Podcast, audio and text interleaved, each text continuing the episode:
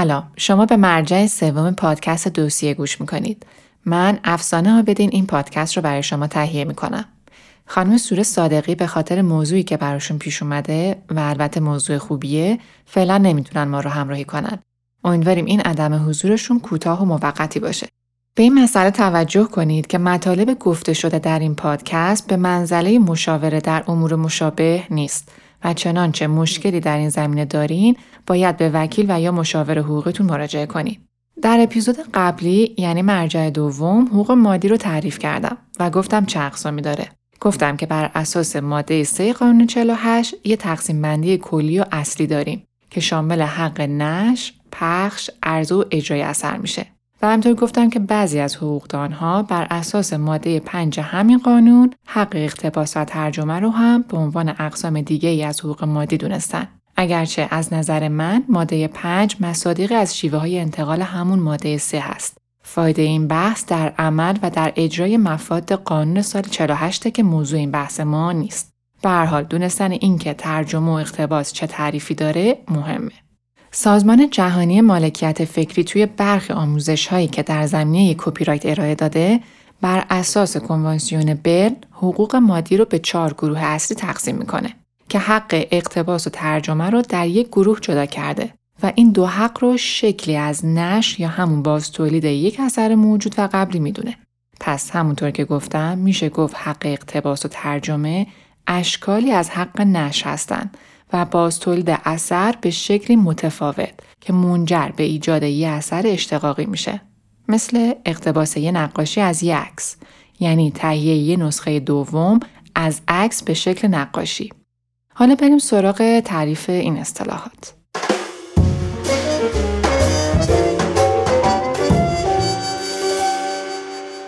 ترجمه ترجمه یعنی تبدیل یه زبان به زبان دیگه این حق در گسترش اثر فرای مرزها اهمیت داره. خیلی طبیعیه که مثلا غرب نسبت به عرفان شرق کنجکاو باشه یا برعکس شرق نسبت به فلسفه غرب یا اهمیت ترجمه مقالات علمی و در نتیجه توسعه و رشد سریعتر علم غیرقابل انکاره. گاهی ترجمه تبدیل از یک زبان به زبان دیگه است برای اینکه اثر در کشور یا کشورهای دیگه قابل ارزو استفاده باشه ولی گاهی هم این تبدیل زبان ممکنه برای صادر کردن اثر به یک کشور دیگه نباشه و به منظور استفاده در همون کشور انجام بشه. مثلا توی ایران میشه حق ترجمه از زبان فارسی به زبان کردی یا ترکی و یا برعکسش مد نظر باشه. همینطور هم به نظر میاد که برگردوندن یک گویش به انواع گویش های دیگه می‌تونه نوعی از ترجمه باشه. مثلا برگردوندن فارسی به گویش مازندرانی نکته مهم در مورد ترجمه اینه که درسته که ترجمه از حقوق مادی اثره و قابل واگذاری. اما وقتی که این حق واگذار شد و شخص دیگه ای اقدام ترجمه اثر کرد اون اثر ترجمه شده یک اثر جدید تلقی میشه که خودش از حقوق مادی و معنوی برخورداره. قانون سال 48 ترجمه رو فقط به عنوان یک حق مادی دونسته و در ماده دو که آثار مورد حمایت رو بیان می‌کنه ترجمه رو به عنوان اثر مورد حمایت قرار نداده. اما قانون ترجمه و تکثیر کتب و نشریات و آثار صوتی مصوب سال 52 اثر ترجمه شده رو به عنوان یک اثر مورد شناسایی قرار داده. پس چی شد؟ قانون سال 48 ترجمه رو مصداقی از حقوق مادی می‌دونه و قانون سال 52 از اثر ترجمه شده به عنوان یک اثر مستقل حمایت می‌کنه. انتقال حق ترجمه باید روشن باشه. یعنی اینکه پدید آورنده داره این حق رو به طور کلی واگذار می‌کنه یا نه. مثلا فقط برای ترجمه به یک زبان خاص و نه زبانهای دیگه. در مورد ترجمه میشه بحثای جالب دیگه ای رو مطرح کرد. مثلا اینکه واگذاری حق ترجمه تا چه محدوده ایه همونطور که گفتم ترجمه اثر خودش یه اثر قابل حمایت میشه. اما آیا کلیه حقوق مادی برای اثر ترجمه شده متصوره؟ یعنی مثلا آیا مترجم می‌تونه بیاد و به یک فیلمساز اجازه ساختن فیلم از اثر ترجمه شده رو بده؟ به نظر میاد که برای اثر ترجمه شده تا اونجا حقوق مادی پدید میاد که در تعارض با حق معلف اصلی و صاحب اثر اولیه نباشه.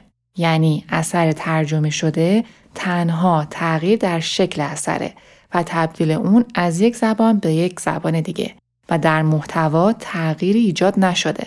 بنابراین استفاده از حقوق مربوط به محتوا و انتقال اون برای مترجم امکان پذیر نیست. پس اگر شخصی بخواد از رمان ترجمه شده استفاده کنه و فیلم بسازه نمی‌تونه فقط از مترجم اجازه بگیره چون محتوای رمان متعلق به نویسنده کتابه.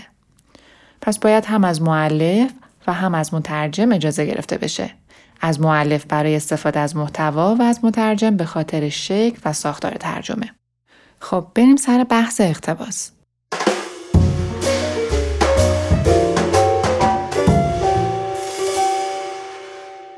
اقتباس یکی از مصادیق مهم بهره برداری از یه اثره. اقتباس یعنی یک اثر جدیدی بر اساس یک اثر دیگه خلق بشه. مثل ساختن یه فیلم از یه رمان. بحث اقتباس و تشخیص اون عملا کار خیلی آسونی نیست و خیلی جاها احتیاج به نظر یک کارشناس متخصص و حرفه‌ای در موضوع مربوط است. گاهی مرز بین اقتباس و الهام بسیار نزدیک میشه و این از مواردیه که ممکنه بین افراد اختلاف نظر ایجاد کنه. یعنی گاهی تخصص حقوقی وکیل یا مشاور در کنار تخصص حرفه‌ای کارشناس و علم قاضی در کنار هم برای تشخیص موضوع ضروریه و البته در مواردی نظر کارشناس حرفه‌ای می‌تونه خیلی تعیین کننده باشه.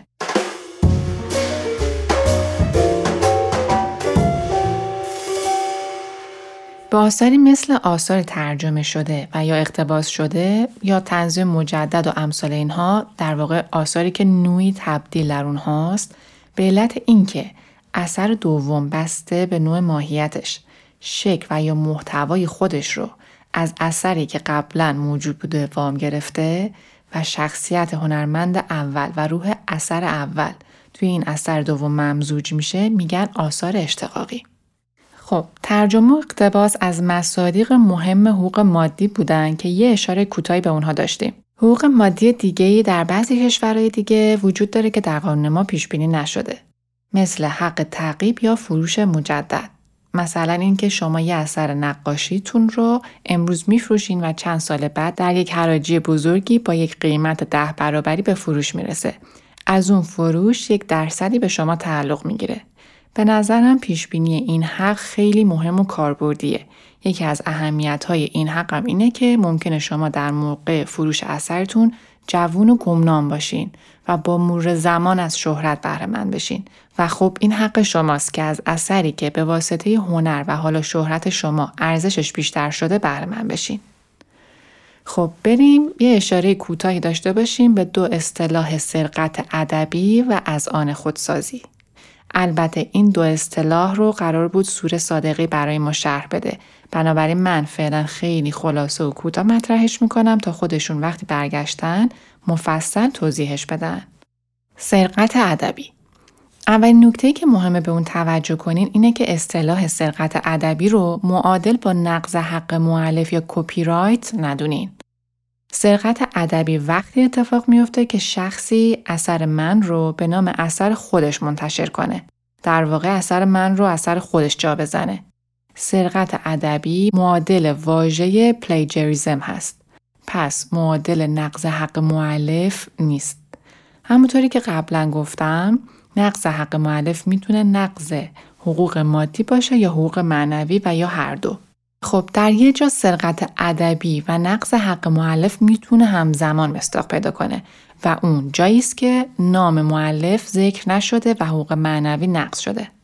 مثلا وقتی یه شخصی اثر متعلق به دیگری رو با ذکر نامش ولی بدون اجازه منتشر می‌کنه فقط مرتکب نقض حق مادی شده ولی سرقت ادبی مستاق پیدا نمی‌کنه.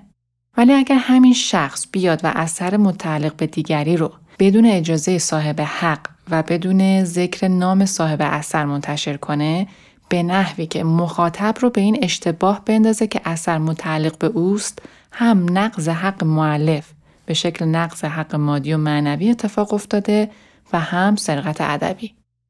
چیزی که تو سرقت ادبی اهمیت بیشتری داره فریب دادن مخاطبه و محروم کردن مخاطب از این آگاهی که این اثر با این محتویات در حقیقت متعلق به چه شخصیه.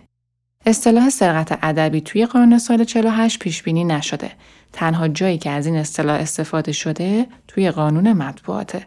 پس حواستون باشه که سرقت ادبی معادل نقض حق معلف یا کپی رایت نیست. خب اصطلاح بعدی از آن خودسازیه.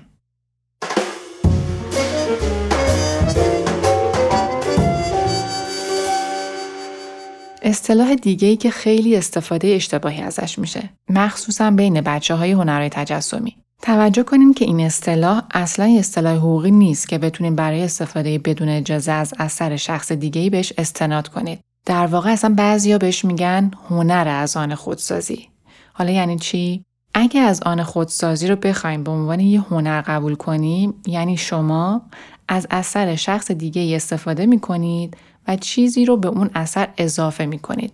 و اثر دوم حرف جدیدی برای گفتن خواهد داشت. البته این خیلی مهمه که در از آن خودسازی هنرمند دوم اصلا قصد نداره استفاده از اثر شخص دیگه ای رو کتمان کنه. یه جوری یه ذات اعتراضی و سرکشانه هم توی این روند هست. اما حالا بریم ببینیم بحث حقوقی چطوری میشه. همونطور که گفتم از آن خودسازی یک اصطلاح حقوقی نیست و اگه شما بخواین از اثر دیگری برای خلق یک اثر جدید استفاده کنین باید از صاحب حق اجازه بگیرین. وگرنه مرتکب نقض حق معلف یا کپی رایت شدین و باید بهاش رو بپردازین. البته خلق هر اثری هم از آن خودسازی تلقی نمیشه. یعنی بین کپی کاری و جل و از آن خودسازی تفاوت خیلی زیادیه.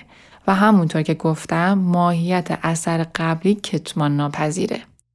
یه نمونهش هم که همین جدیدا خبرساز شده کار بنکسی هنرمند گرافیتی کار گمنامه که حتما اسمش رو شنیدین. بله بنکسی قراره یه تابلوی هنری رو در یک حراجی معروف در لندن به نمایش بگذاره و پایه فروشش از 3 میلیون پوند شروع میشه. حالا این یه جورایی از آن خودسازی اثر نقاش معروف فرانسوی هست البته کپی رایت این اثر منقضی شده. این داستان و این کیس رو توی صفحه اینستاگراممون براتون به اشتراک می‌ذاریم و می‌تونین اونجا بهش مراجعه بکنین. یه نکته دیگه که در مورد از آن خودسازی اضافه کنم اینه که معمولا هنرمندهایی که از این شیوه استفاده می‌کنن یه حرف جدیدی برای گفتن دارن و آدمهای جریان سازی‌ان و حتی گاهی با این ریسک که ممکنه محکوم به نقض حق مؤلف بشن این کار رو انجام میدن. یکی از معروفترین این آدم ها هم ریچارد پرینسه که می‌تونید در گوگل سرچ کنید و در موردش بخونین.